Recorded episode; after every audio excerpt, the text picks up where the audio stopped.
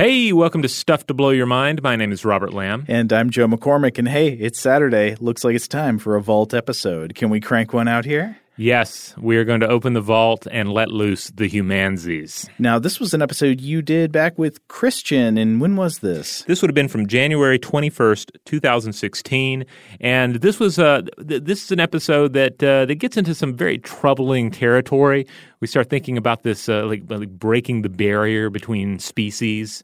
Uh, it, it, gets a little dark, I have to admit. Uh, but it was a popular episode, and it's one that Joe Rogan himself uh, contacted us about and gave us a thumbs up on. Okay. Which was very cool of him. Very cool of Joe to do that. It surely was. If I remember, it was like he like posted about it on Instagram or something while he's Yeah. at the gym. I think. Yeah, it's uh, I mean, it is it is a weird episode, but it's it's the truth in the weirdness that is the most amazing. Like the, the actual true story of researchers looking at this uh, this taboo area, this place where uh, species, uh, the human species, brushes up against some of its closest uh, relatives. Crazy. Yeah. All right. Well, let's get right into it. Welcome to Stuff to Blow Your Mind from HowStuffWorks.com.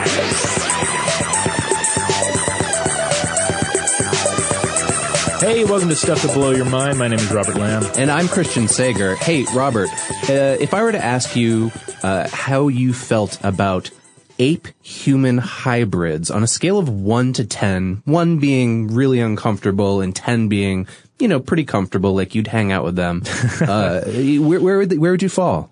Uh, my my gut is a three. I A feel- three. So you, yeah, that, that seems, I think, about on par with most people. Most people's reaction to the idea of a species, a, a new species, I guess, being generated from humans and apes coming together is disgust, right? Yeah, yeah, and I guess Or that, fear. Yeah, and that would probably be like the one and the two. Um, the three, I would probably just stand there awkwardly while the the hybrids did their thing, and would contemplate a lot of reservations about how this came to pass, uh, who who allowed this to happen, who made this happen, Yeah. and uh, and how am I supposed to feel about myself as a human, as a person? How am I supposed to feel about them? It brings up a lot of questions, uh, and and not just for us.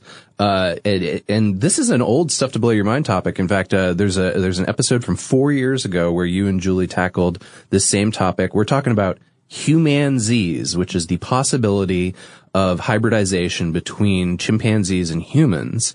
Uh, it's something that's been studied and experimented on for, as far as we know, at least a hundred years, if not more longer. Uh, and is, you know, I think it, stuff to blow your mind, right? Like Yeah. it's, it's definitely something that most people didn't expect. I came across it when we were researching for the X-Files episodes, uh, about the possibilities of alien human hybrids and humanzees came up in the research there.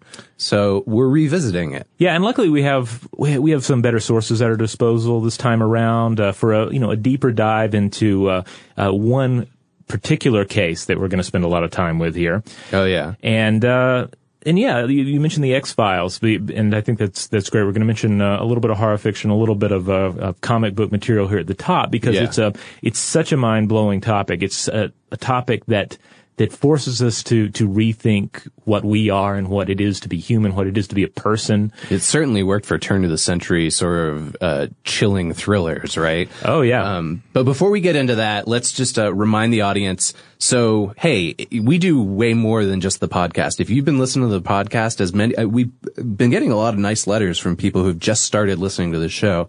Uh, we do more than that. Uh, we've got videos. Uh, Robert is on How Stuff Works now once a week. Both of us write for How Stuff Works now at least once a week. Uh, Joe is also on another podcast and show called Forward Thinking. The best way to find out about all that stuff that we do, writing, videos, etc., is to visit us at stufftoblowyourmind.com. And then follow us on social media, whatever your, you know, your social media of choice is. Facebook, Twitter, Tumblr, we're on all of them. Yeah, indeed. So, so check us out there if you haven't already. And uh, hey, if you listen to us on iTunes uh, or you know however you listen to us, uh, give us a little feedback. Bump us up in the algorithm for Yeah. your preferred um, uh, podcast um, service, and uh, that'll help us out. It's a great way to support the show. Yeah, I'm really excited. We're about to hit some new, I guess they call them markets uh, Mm-hmm. in terms of podcasting, but Google Play is coming up for us and, um, and Spotify as well. So, hey, whatever you listen to out there, uh, we're on all of them soon. All right. So to start off, I, I want to talk with you just a little bit about uh, an, an area of fiction that uh, that always fascinated me, particularly because you see uh, several different individuals hitting the same topic around the same time, Yeah. in the same time frame. Um, the earliest being uh, that of uh, uh, that explored by H.G. Wells in his novel *The Island of Dr. Moreau*, Uh, a classic. 1896. Yeah.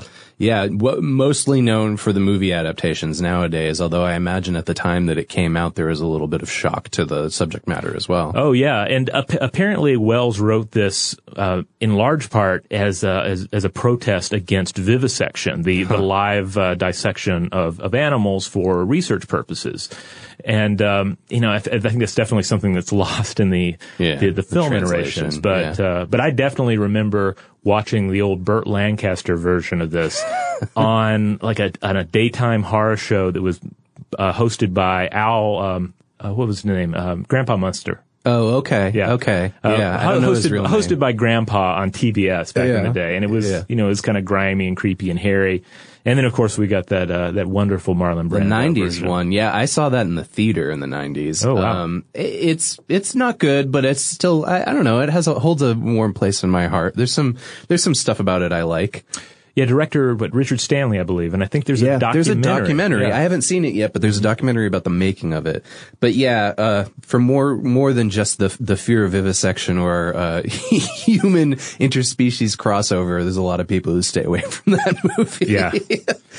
Yeah, you know what I'm thinking of too is even before that, this isn't necessarily like a crossover, but Murders in the Rue Morgue, the Edgar Oh, Allan yeah. Poe story. Spoilers for like a 200 year old story, but uh, ends up being the murderer ends up being an orangutan that did he escaped from a zoo or a circus or something that was nearby, and and comes in and it's a it's a locked door mystery. Yeah. and, and kills these people with like a razor blade or something. Yeah, that's that's a great one, uh, and certainly I think is a part of this this sort of scene of uh, Yeah. Mm-hmm. weird ape short stories. Um, like because another one that comes to mind, and this was a bit later in 1923, but you had the Adventure of the Creeping Man by Sir Arthur Conan Doyle. Yeah, I haven't read that one. Well, the there's an interesting twist here because it seems like it's going to be a marauding, uh, murderous ape, Yeah. but it turns out that it's um, that it's a, a, a human who has been taking um, uh, simian-derived uh, enhancement products. Okay. um, and uh, you know, and it's actually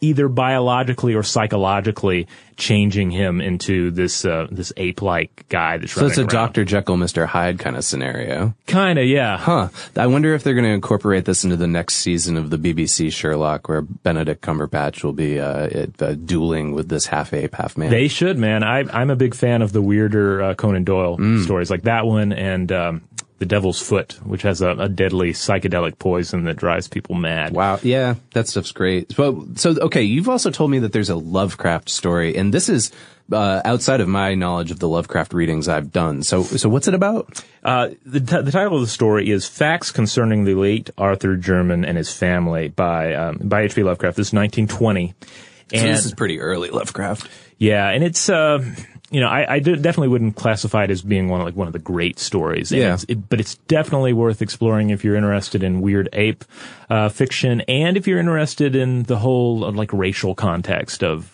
of Lovecraft Yeah. and his racial attitudes, because I can you definitely imagine. see that kind of racial anxiety, um, to put it kindly, uh, in this work. Uh, I'm going to read a quick quote from it. It, it concerns, uh, you know, Europeans coming back from African expeditions Mm-hmm. having encountered apes. Quote, science, already oppressive with its shocking revelations, will perhaps be the ultimate exterminator of our human species, if separate species we be.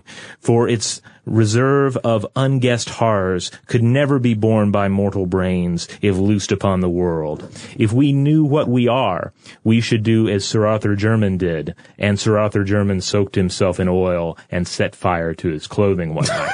so, as it turns out, in- Classic, in the classic Howard Phillips. yeah, you just you, you immolate yourself, and that's uh, that's how you end the story. Yeah. But um, basically, what happened is uh, this Jermyn character goes out on the moor and burns himself after seeing the boxed object which had come back from Africa.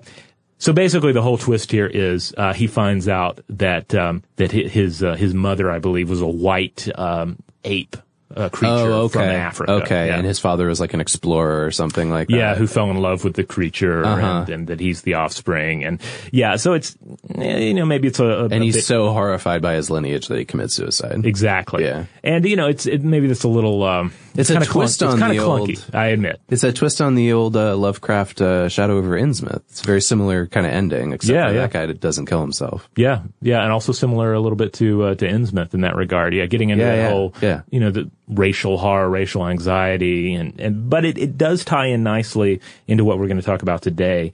Into the real abhorrence and into the, the some of the actual science that was going on around this period.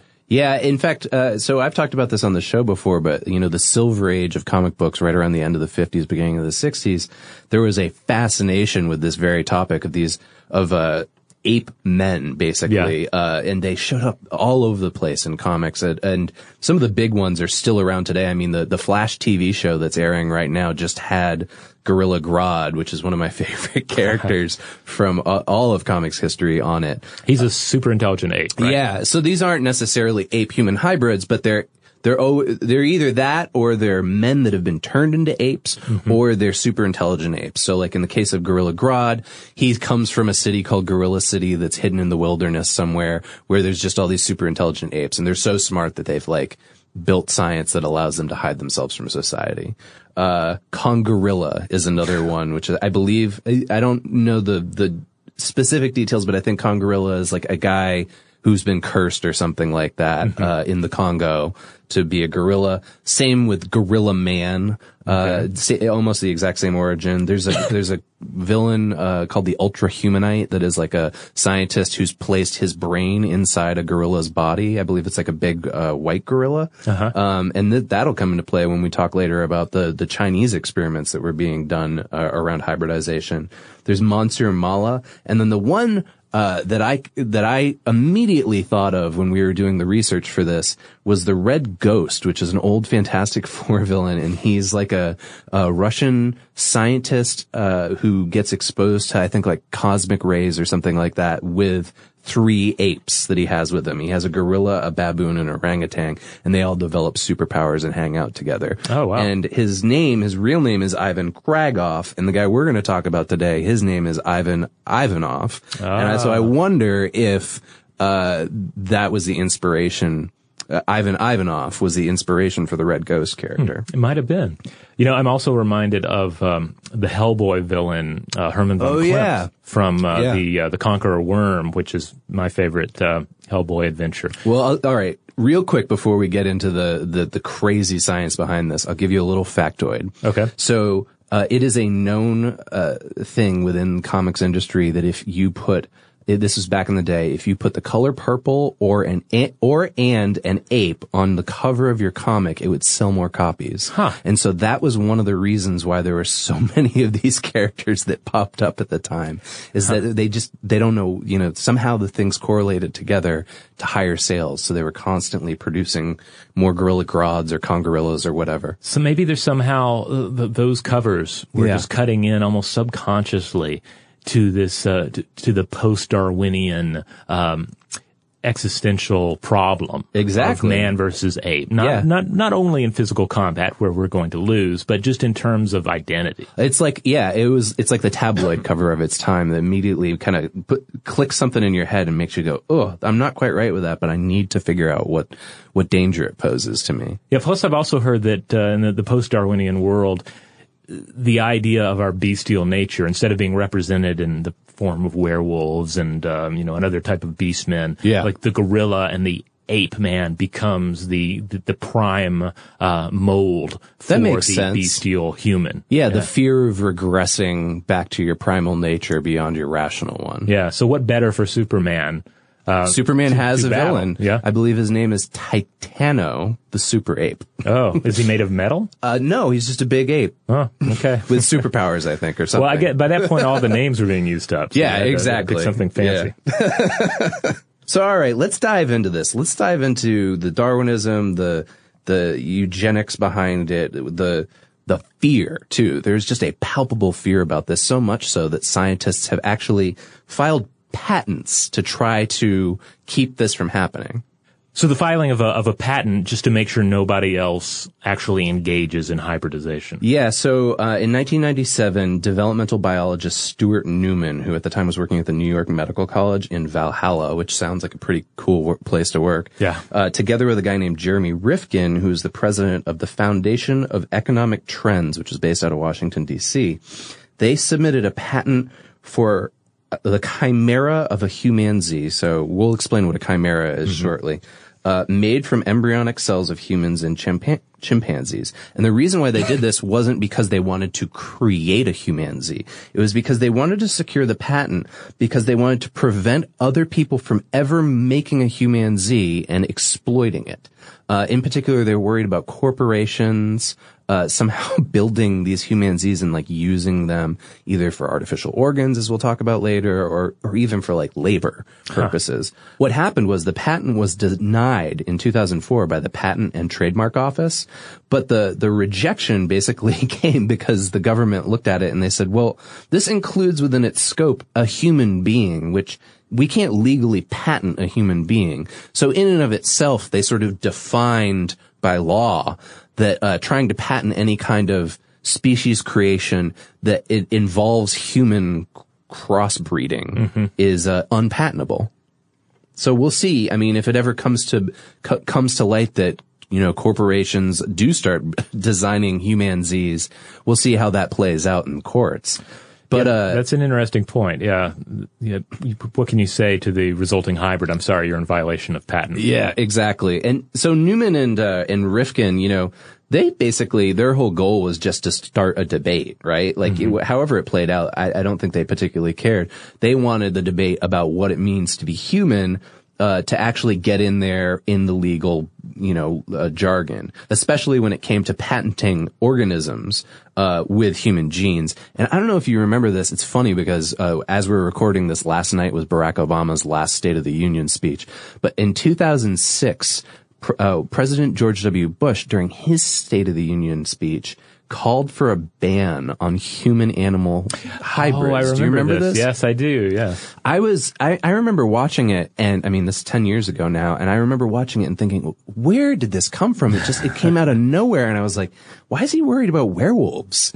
uh, and now I can kind of see where the, you know, where, where the origin of that came from. Clearly, uh, the argument got started by Newman. It's interesting to think of this in terms of um, breaking the species barrier, which is um, uh, a phrase that uh, I picked up in uh, James Randerson's um, article in um, in the Guardian, where he was talking about. Uh, um, Richard Dawkins uh, proposing in 2009 that the uh, successful hybridization between a human and a chimpanzee would, would be something that would change everything. It would Yeah. be a real, Yeah. a, a real game changer for for human civilization. As That makes whole. sense along uh, Dawkins' line of uh, research and and uh, thought too. Yeah, he so- would attack that. So I, I definitely challenge everyone to keep thinking of, of this species barrier as we as we move forward, because in a sense it is a an artificial barrier. In a sense, it is a but but it's but it's still a barrier that is is carefully maintained, and it has a lot to do with with not only the biological reality of of who and what we are, but also just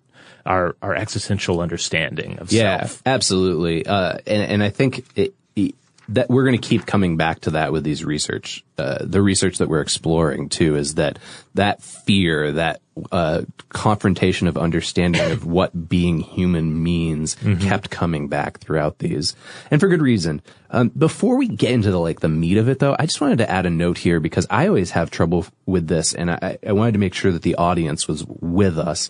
So chimpanzees, which would be, you know, how we would produce a humanzee, they're not monkeys. Monkeys and great apes are separate from one another. Right. Right. Uh, this it feels like the old Carl Pilkington. Uh, like I'm I'm I, I'm Gervais trying to explain to my inner Carl Pilkington. A great ape is a chimpanzee, a gorilla, an orangutan, a bonobo, and potentially humans. Right. And here's the distinction: they don't have tails.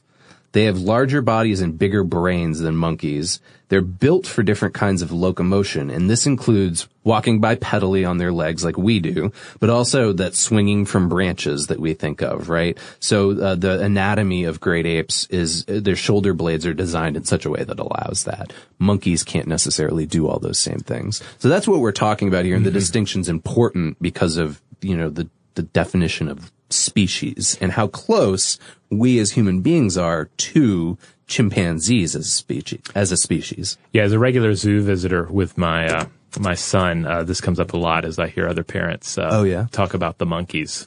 Oh, really? Look at the monkeys. Look Yeah. at him go. Look at and because that's the other thing. Uh, like the, gender of the, the the creature being Oh, uh, yeah. viewed is always male. It's always a him. And I always Yeah. want to point out: Do you see an elephant penis? Because I do not see an elephant penis. Yeah, yeah. But that's a that's a side tangent.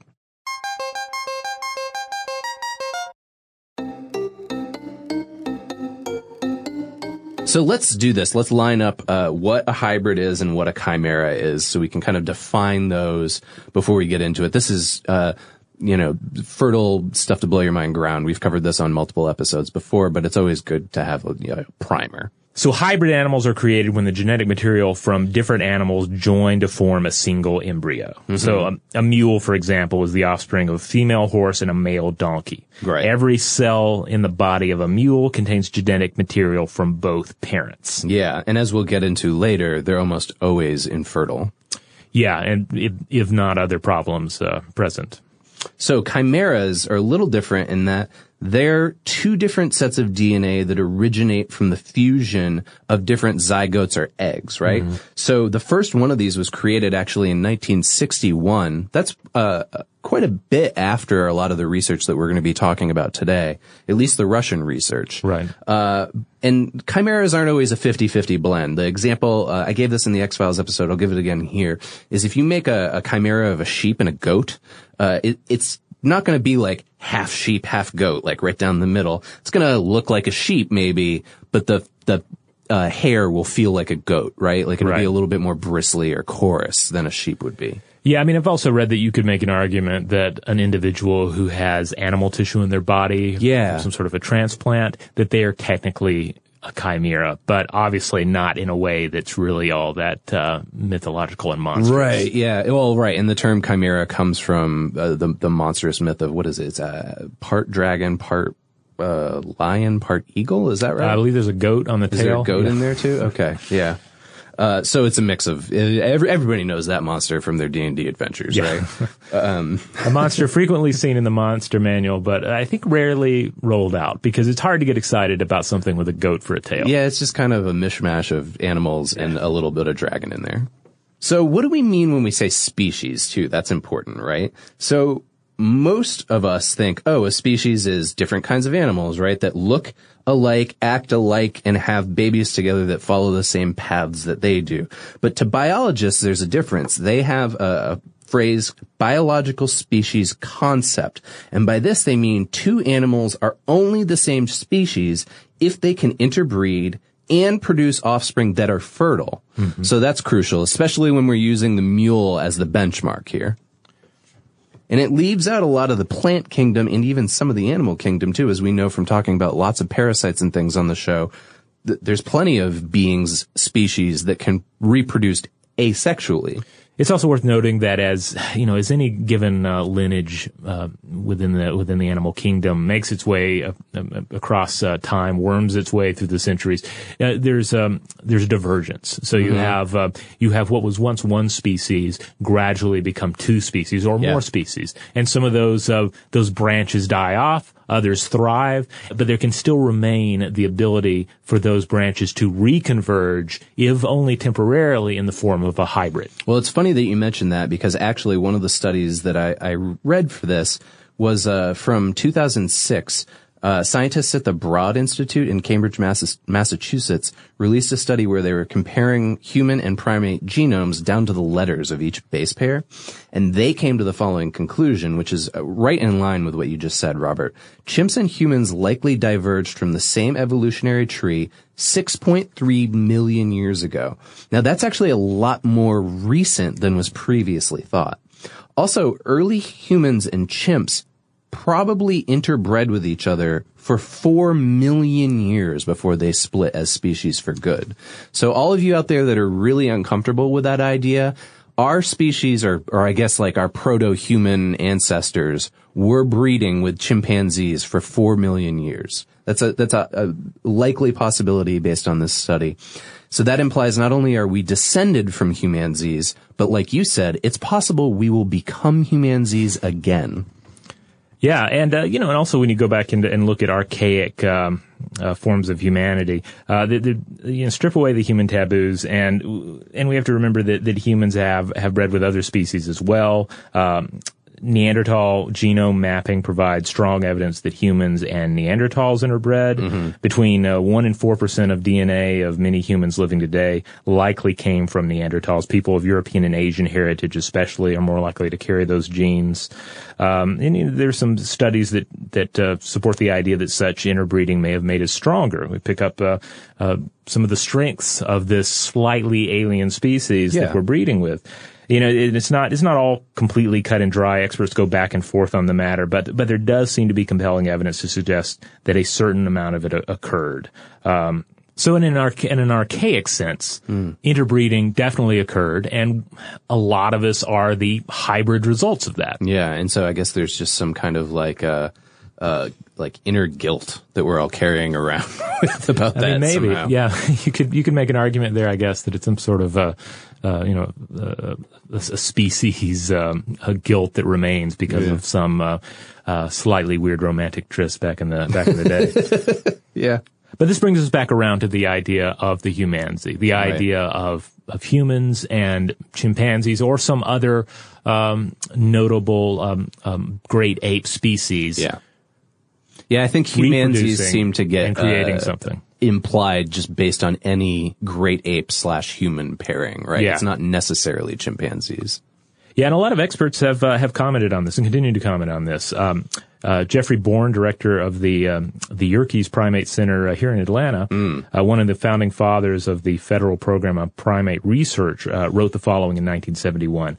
Quote, there seems to be very little physiological reason why artificial insemination could not be used between man and the apes with the possibility that a viable child might be reproduced. And it is surprising that this type of hybridization has not in fact already taken place. Mm, yeah, so now I'm fascinated because I've lived here for almost 10 years. You've lived here for longer than that. I've mm-hmm. never uh, heard of or been to this place, so uh, I want to find out in the news it. occasionally, and I, I, feel like I there's a friend of a friend who worked there. Yeah, but uh, yeah. but yeah, I don't know a tremendous amount about the the facility. Seems like it would be a great resource for us for future episodes. Yeah, so maybe, yeah. Maybe we'll look into it. If anybody out there works there, let us know. Now we could rattle off other uh, individuals who've, who've commented about the possibility in varying degrees of fear or wonder. Yeah. Uh, but really, the the best place to go from here is to the study of a man who tried dearly and and nearly succeeded. Mm-hmm. It feels like in carrying out such an experiment. And we're talking about uh, Russian biologist Ilya Ivano- Ivanovich Ivanov.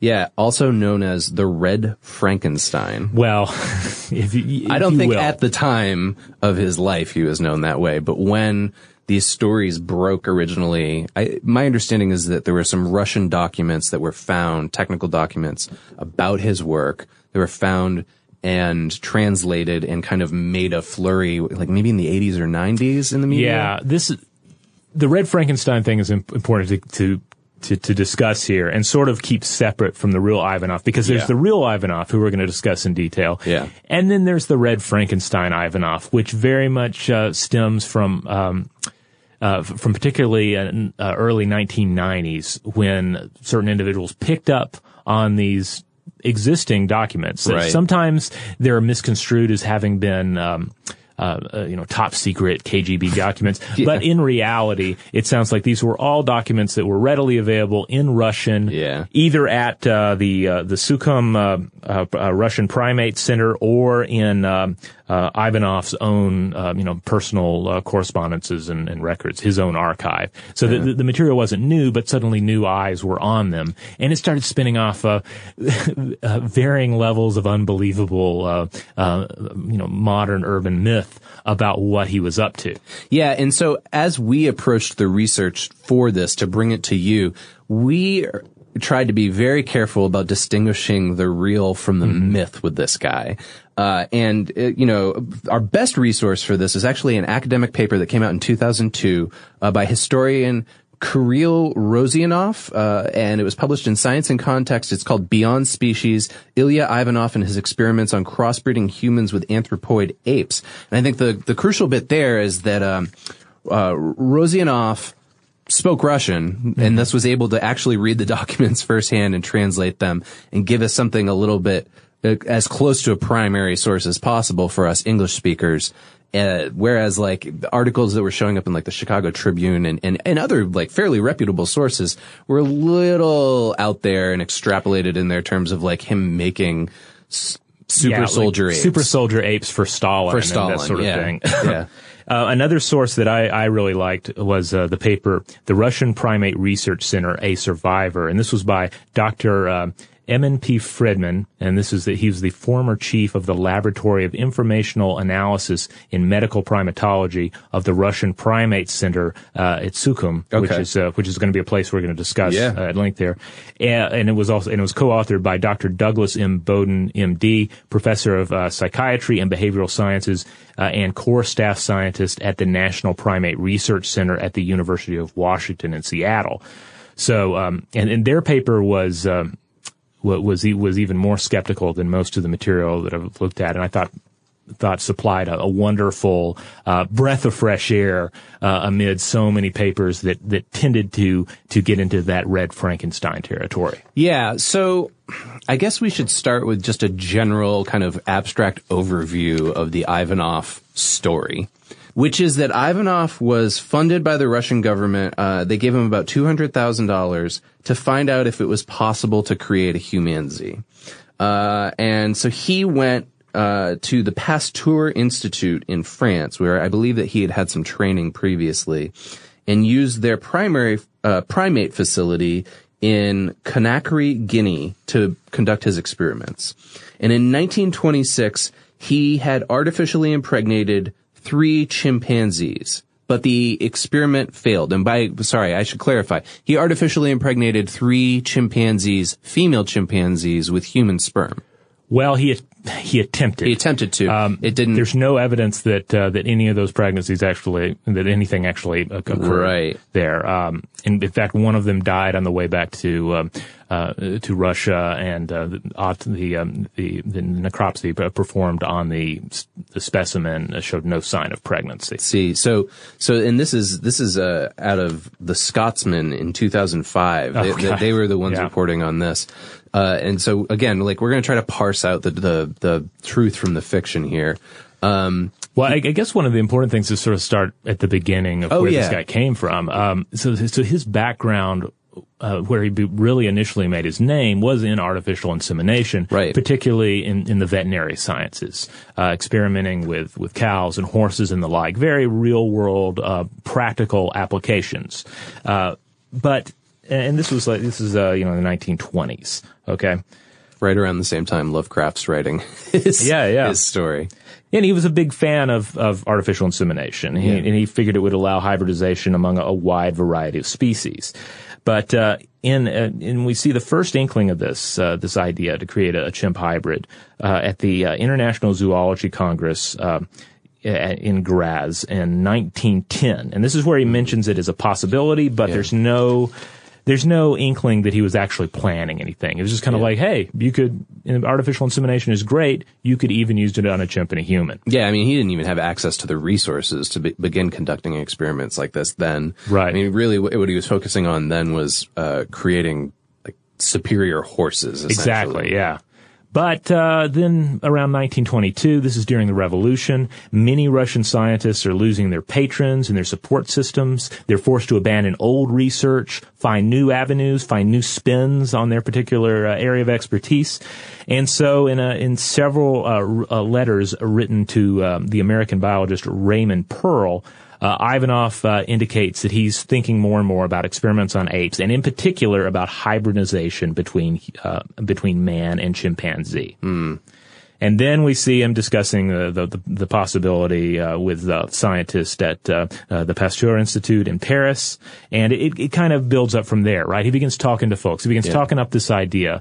He begins winning uh, some support here and there among uh, particularly among individuals uh, at the Russian Science Academy. Yeah, and there, so we'll get into this. I think it's best to maybe approach it after we go through the history of Ivanov. Mm-hmm. But there are multiple reasons why he may have approached this research, right? It may not just have been, oh, let's just make a half man, half chimpanzee, right? Right. So, uh, there are political possibilities uh, really weird, devious possibilities for mm-hmm. old men and their sexual rejuvenation. Uh, but we'll get into that after we finish the history on him. Yeah, and, and there's also it's worth noting that you know it's it's there's the work you do as a scientist, mm-hmm. and then mm-hmm. there's how you sell it, how you get funding. Yeah, exactly. And then just how your approach to a particular area of research, particularly something as as powerful as this, may change over time. Uh, the closer you get to it, and as you're exposed to different cultural uh, attitudes concerning your um, uh, the individuals and the, the, the creatures that you're going to experiment upon. Yeah, it's especially interesting to see uh, as Ivanov goes from Russia to France to Africa, and then at one point he even approached supposedly an American uh, uh, woman who just was extremely wealthy to see if she would back him up with resources, and the different cultural resonance and response to his his research from all of those areas is is very uh, very fascinating. Yeah, that uh, uh, Rossiianov uh, article um, again, be, Beyond Species. It's uh, it's out there. It's available behind a paywall. If you want to pay forty bucks for it, it is uh, it's a great paper that goes into a lot of depth about the, uh, particularly about the, the cultural attitudes that are surrounding yeah. all these different pieces. Like, for instance, he goes into how, uh, on one hand, he ends up going to Africa and he's engaging in, in you know, very, very racist, um, uh, imperial uh, ideologies concerning right. uh, the local population and and ultimately concerning um, uh, apes as well. Hmm. But at the same time, he's he's received letters from the Ku Klux Klan telling him not to come to America. Oh, is that uh, right? Yeah, so it's so he's.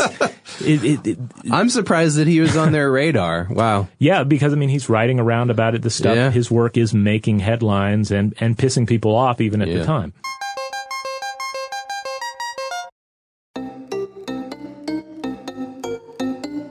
But yeah, back to this sort of the, the talking days.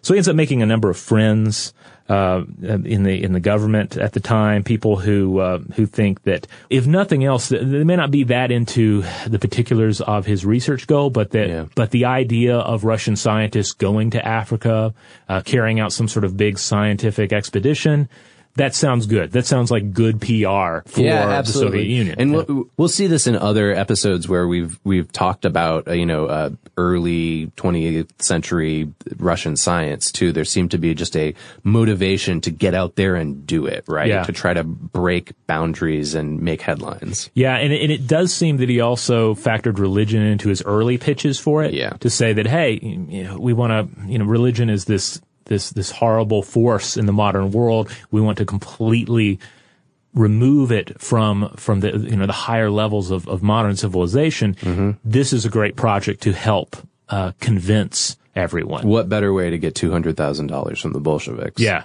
And then, of course, once he once he actually gets funding, he stops talking about the religion angle mm-hmm. uh, because ultimately that that seems to be less on his radar. He's more focused on the on the scientific frontier here. Mm-hmm and is explored in Beyond Species. Uh, there doesn't seem to be a, a, lot of discussion of ethics at the time.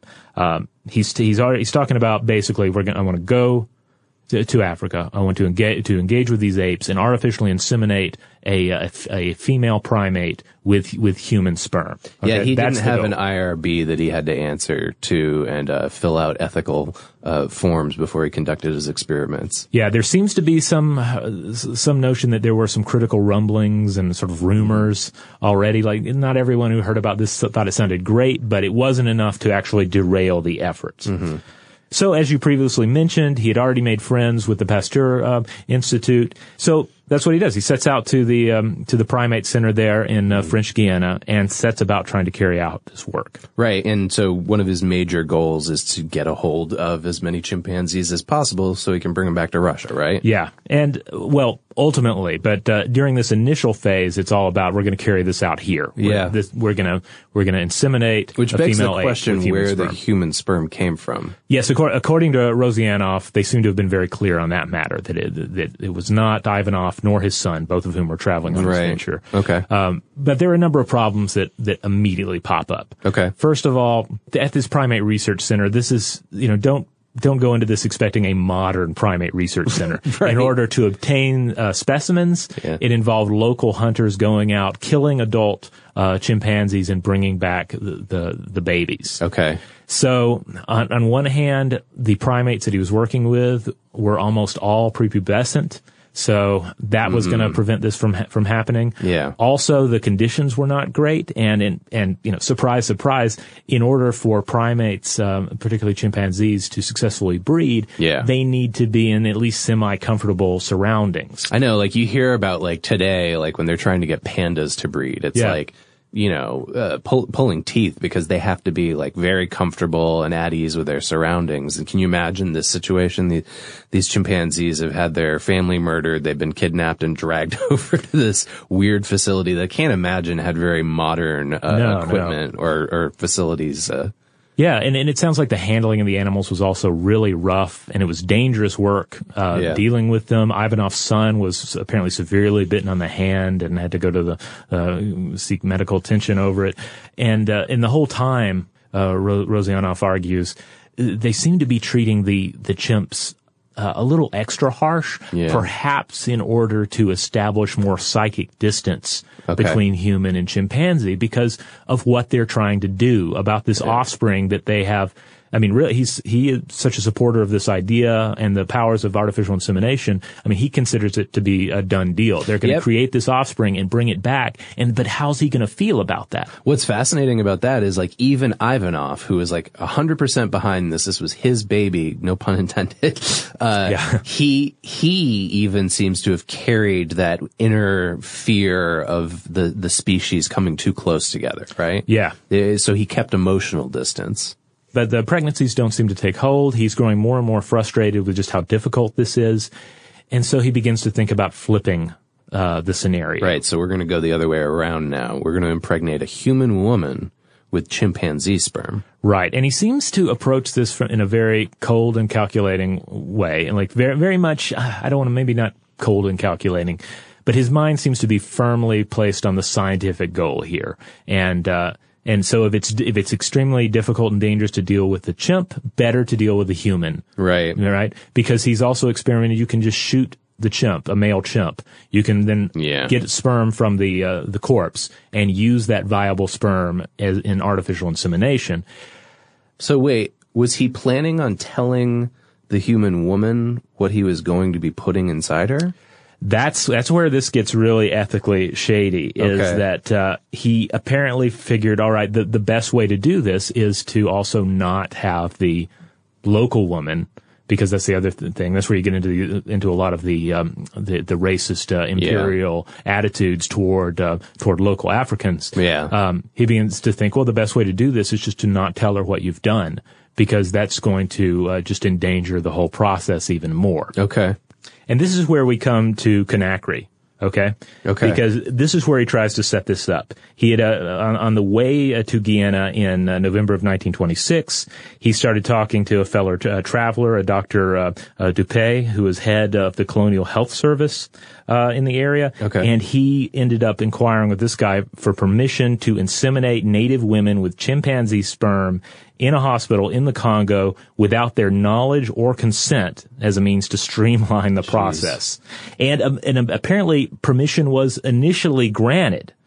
Uh, Yeah. and he and he was all they were going to supply a patient, everything was going to be good to go. But then saner heads prevailed. They changed their mind, Mm-hmm. and the Ivanovs were apparently just really offended by by the whole uh, whole, whole situation. Yeah. So they turned around and went right back. Yeah, they, they basically the expedition they ran out of time and funding. They had to go back to Russia. He ends up packing it all up and heading to Sukhum. This is in the southern Soviet Republic of Georgia.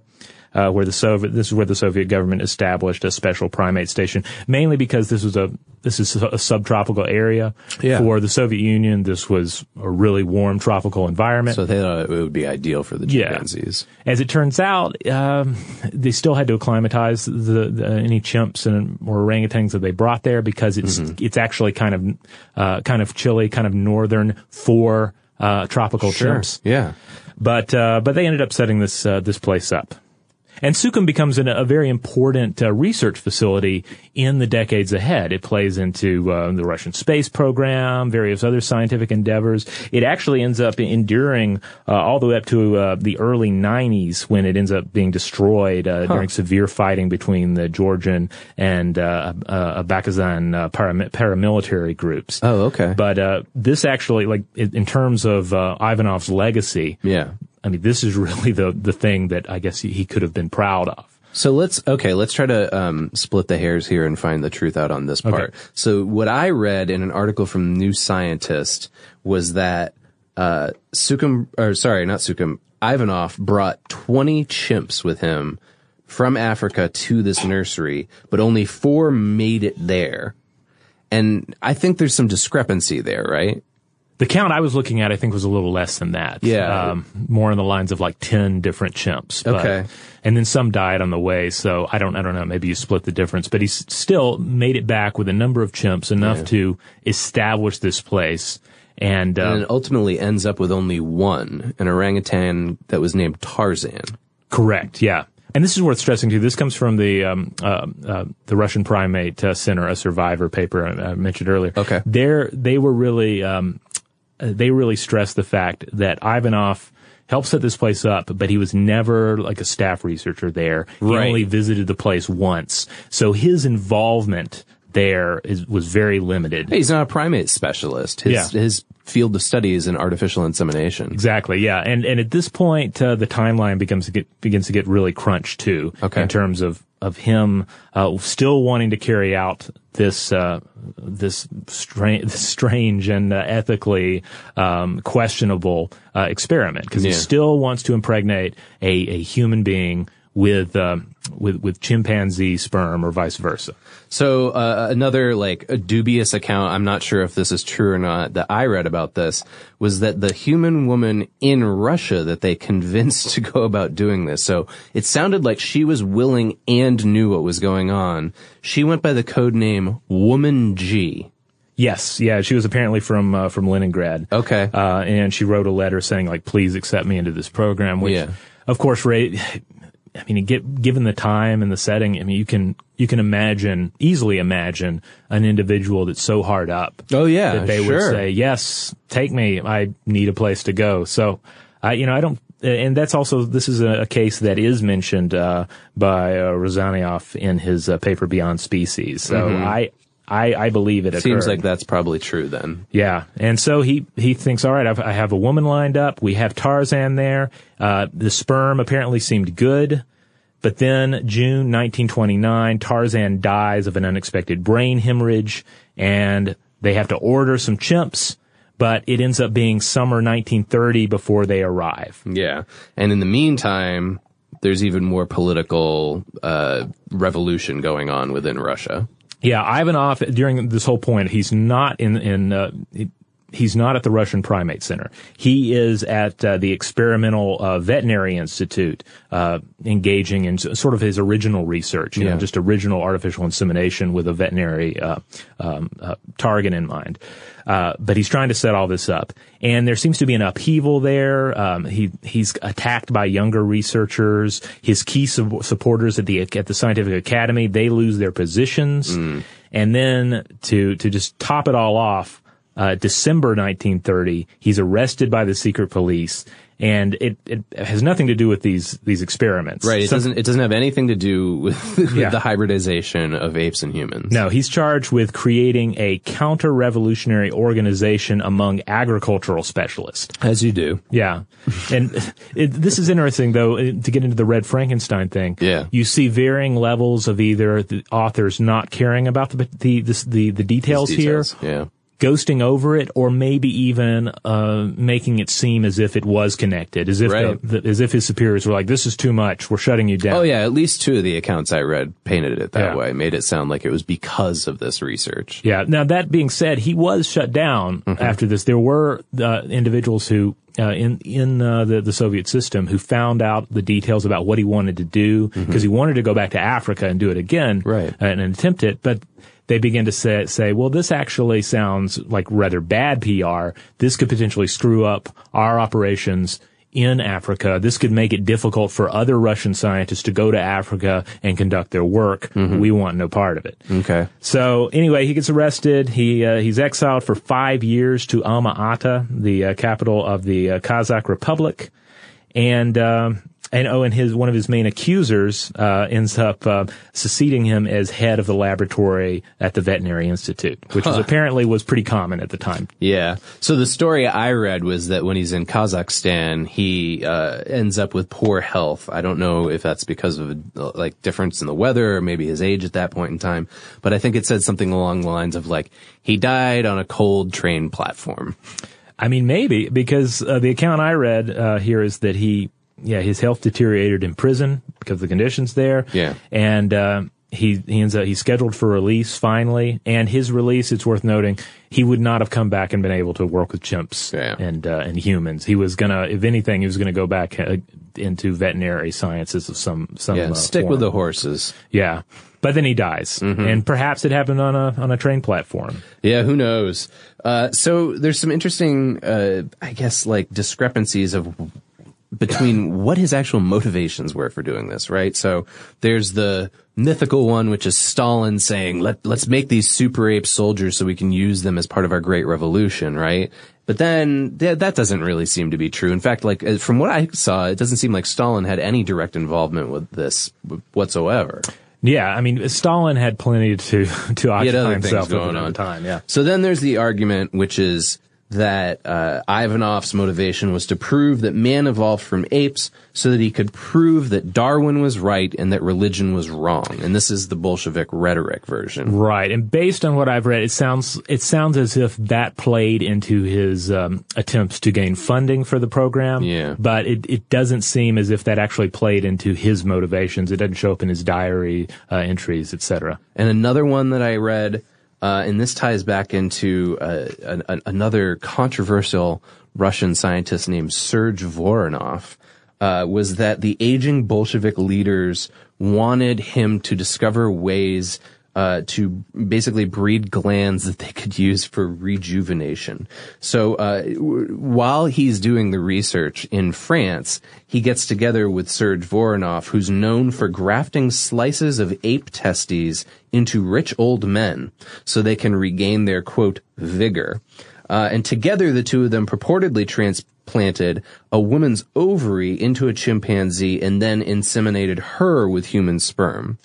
But, uh, you know, again, uh, myth, fact, and fiction, not so sure about all this stuff other than Voronov's reputation. My understanding of this particular incident is that it is more or less a construction Yeah. of a of a particular Russian sci-fi writer who, in the Oh, early yeah? '90s, uh, was one of the individuals, one of the primary individuals to unearth some of these documents and begins doing stuff with them. Yeah. and it uh, the the criticism that is lodged in that um, uh, that Russian Primate Center a Survivor paper is that this guy basically uh, did a little League of Extraordinary Gentlemen. Uh, He kind of took the best of both worlds and made a narrative. yeah, out of like a, they argue that there was no connection between these very real um, uh, tissue grafting uh, experiments, and Yeah. that, certainly that is a whole Yeah, Voronoff did do Yes, that. yeah, that was a real guy. This was real research, and, and that in, that research is in and of itself very interesting. Mm-hmm. But it sounds as if basically the guy said, "Hey, this character is cool and weird and interesting and kind of scary. So's this one. Let's make them meet up." Yeah, they were buddies. So yeah, I would definitely take that uh, bit of the story with a grain of salt. And then this last one that I read, and this this again seems like it fits too conveniently into the rhetoric of the political situation in Russia at the time, was that the whole idea behind this was to help transform society by transforming people using quote positive eugenics, uh, and that the idea was they breed in desirable traits, which would be the willingness to work and communal living, and they would breed out primitive needs such as competition, greed, and the idea of property ownership. Well, you know, given the time frame, I mean, you, you really can't look at this story without the shadow of eugenics falling on it. Oh, uh, yeah. varying degrees. So, yeah, I don't think you can write eugenics out. But on the other hand, it it it doesn't seem like he seems to have been laser focused on on just the idea of of breaking that species barrier. Yeah, I think he was just primarily interested in the wonder of science and Yeah. whether or not it could happen. but it, it also is a, it shows that if you were laser focused on something like that, uh, to the point to where you know, your your ethics erode around that focus, uh, you can end up in a very scary place. So Ivanov isn't the only person to have attempted this. There's actually another story, and again, there's a lot of uh, this hasn't been, as far as I could find, uh, studied as much as the Ivanov incident. and The fact hasn't been separated from the fiction just yet. But uh, there's an article from the St. Petersburg Independent in 1981 called "The Chinese Aim to Implant Human Sperm in Chimps." and it claimed uh, by interviewing a guy named Dr. Ji Yong Shang uh, that he was experimenting with fertilizing chimpanzees with human sperm in the 1960s. So this is well after Ivanov. He must have been familiar with that research, I would think. Oh, I would imagine, yeah. Um, and he said that they did actually impregnate a chimp, and it was pregnant for three months before his experiment was halted. But again, there's no evidence of any of this. This is just this guy's word. And apparently he was a surgeon who directed the Sun Jiao Tian Hospital in Shenyang. And during China's Cultural Revolution in 1967, uh, very similar to the Ivanov situation, he was branded a counter-revolutionary. His lab was smashed up and that subsequently the chimp who was, was supposedly three months pregnant, uh, died from neglect and the researchers were hounded away from their studies. So they were never able to complete these. Uh, and he says, this is where it it borders on the sci-fi. Yeah. He says the research, if it resumes, so this was in the 80s, clearly it did not resume, unless there's a secret history here that we're unfamiliar with, um, has the potential to develop creatures with a higher animal intelligence who could speak and perform simple tasks. So what he was thinking of here is that they would be like laborers. Okay. Uh, that they would use him, uh, humanzees for, um, they would breed into them a larger brain and a bigger mouth because chimpanzees have trouble imitating human sounds with their narrow mouths. So they would be used for herding sheep and cows, driving carts, and exploring space, the bottom of the sea, and mines. So really dangerous stuff that we don't want. It's interesting here because he's he's definitely seems to be falling on the side of viewing the hybrid offspring Yeah. as a non-human or subhuman. Oh species. yeah, like almost like it's a slave race. Yeah. Yeah, it's so disturbing. still letting them explore space, which also seems a little like that. That seems like you're maybe giving them a really well, like cushy job. That don't forget about we we did send chimpanzees into space. true. So maybe it's just like he's looking at like a, a more accelerated version of Yeah, yeah, more like an yeah an accelerated species, uh, uh, an accelerated test subject as Maybe. opposed to anything else. So he he he proposed uh, in this article that uh that they would provide solutions as well for transplanting animal organs into humans, so they would be better than artificial organs, which were kind of the trending at the time. okay. Uh, and he wanted to set up a factory that would provide these ape organs, and even thought that they would get to the point for head transplants, which you know we're we're talking about right now again in 2015. But his idea was that you would uh, be able to transplant a human brain into a humanzee skull uh, in case there was some kind of you know problem. So, so a full blown, full body transplant. Yeah, ultra humanite. It, getting back to that that DC Yeah. Comics character I mentioned at the beginning, he would, wanted to make an ultra humanite, uh, and he claimed that there were other researchers at the time at the Harbin Medical University in China that were doing the same thing but with dogs. They were trying to uh, see if they could transplant. I don't think they were putting human brains into dogs. They were trying to see if they could do head transplants Oh with yes, dogs. yeah. Those those uh, those experiments are are reasonably well documented. Yeah.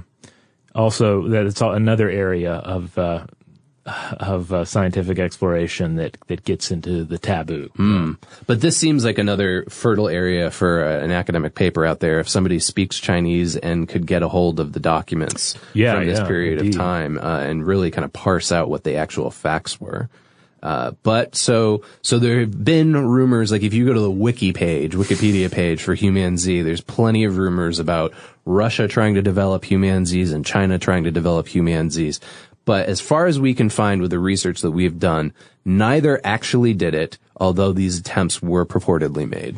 Yeah. So the facts seem to be as follows: It can theoretically be done, Right. but in order to do it, you it's you have to have the right conditions. You have to have the right uh, uh, medical technology. You have to have the right funding. You have to be able to do it without uh, uh, objectionable parties uh, dis- disrupting your research. Yeah, you need to be able to convince the the politicians involved or the public, if they're aware of it, uh, that there's reasons for it that are beyond the squick factor Yeah. of just breeding two species together. Yeah, and I think that's the thing. Like, you can make an argument for these various benefits, but ultimately, crossing the species barrier lands you in a very ethically, uh, existentially troubling area. And it's just a place that most people are not willing to go.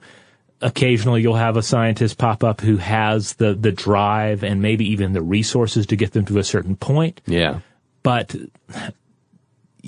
society as a whole is not going to support that uh, that momentum Yeah. so far. So I would love to know actually uh, from you, our listeners, if uh, uh, you know what your thoughts are on this. So if you uh, opened up, uh, you know, Facebook or your RSS reader first thing in the morning, and you see a headline that says U.S. to uh, combine uh, human and chimp. Uh, DNA to make a humanzee. Like, let's le- even leave out the breeding aspect of it. What, what would your reaction be? You know, would you be comfortable with that? What, what purpose would it serve? I, I'm curious. Or even this, um, like imagine this scenario. We'll just go ahead and remove the um, the, the the research and the the experiment itself. Okay. Imagine that it comes out tomorrow. Hey, turns out they actually conducted this experiment. We shut the experiment down. It's not taking place anymore. But here's the offspring. Here is the humanzee. Yeah. How are we? So how do we feel about the humanzee then? It, is it and is it a human? Is it a subhuman? Is it do we, do we give it personhood? I feel like we yeah, have what to kind give of rights does it have? Yeah. Right. Yeah, uh, that reminds me of um, Oliver, which was the um, I believe the, the the first like supposed instance of Oh, this. yes, right. It was this kind of uh, ape that had human-like features, and I think that there was some j- distinction with its DNA. Its DNA was a little weird, but I don't think it was actually a humanzee. No, yeah. But when but when it broke, it was kind of like a National Enquirer tabloid type thing. Yeah, because for for a moment, it I think for a lot of readers, then it seemed possible because as we discussed, it is possible. This is the Mm-hmm. Yeah. is not a creature that Im- w- will or could emerge completely from the realm of the fantastic, Yeah. but a but a being that can emerge from the scientific realm of our of our real world. Yeah, I mean, like uh, ninety nine percent of the DNA between humans and chimpanzees are the same. Not much of a leap. Although I wonder if a humanzee would be fertile, because then that would be the real definition of of if it's a species or not. Well, that's why you need the factory, right? Mm-hmm. Because- exactly. yeah. Yeah, you got to crank them out. Yeah. All right. Well, there you have it. Um, we will make sure that the landing page for this episode includes links out to some of the key resources that we've discussed here. Uh, again, if you want to, if you want to explore the topics further, those are great resources to check out. Um, in the meantime, head on over to stufftoblowyourmind.com just in general for all the podcast episodes, the videos, the blog posts, uh, list, galleries, links out to social media accounts, you name it. And if you want to let us know about how you feel about humanzees and the possibilities of them either being used for artificial organs or some kind of labor use or, or whatever, even just the, the, the invention of a humanzee, uh, let us know on social media, Facebook, Twitter, Tumblr, and uh, we're on Periscope uh, noon on Fridays Eastern Standard Time. Or you can always write us directly at blowthemind at howstuffworks.com.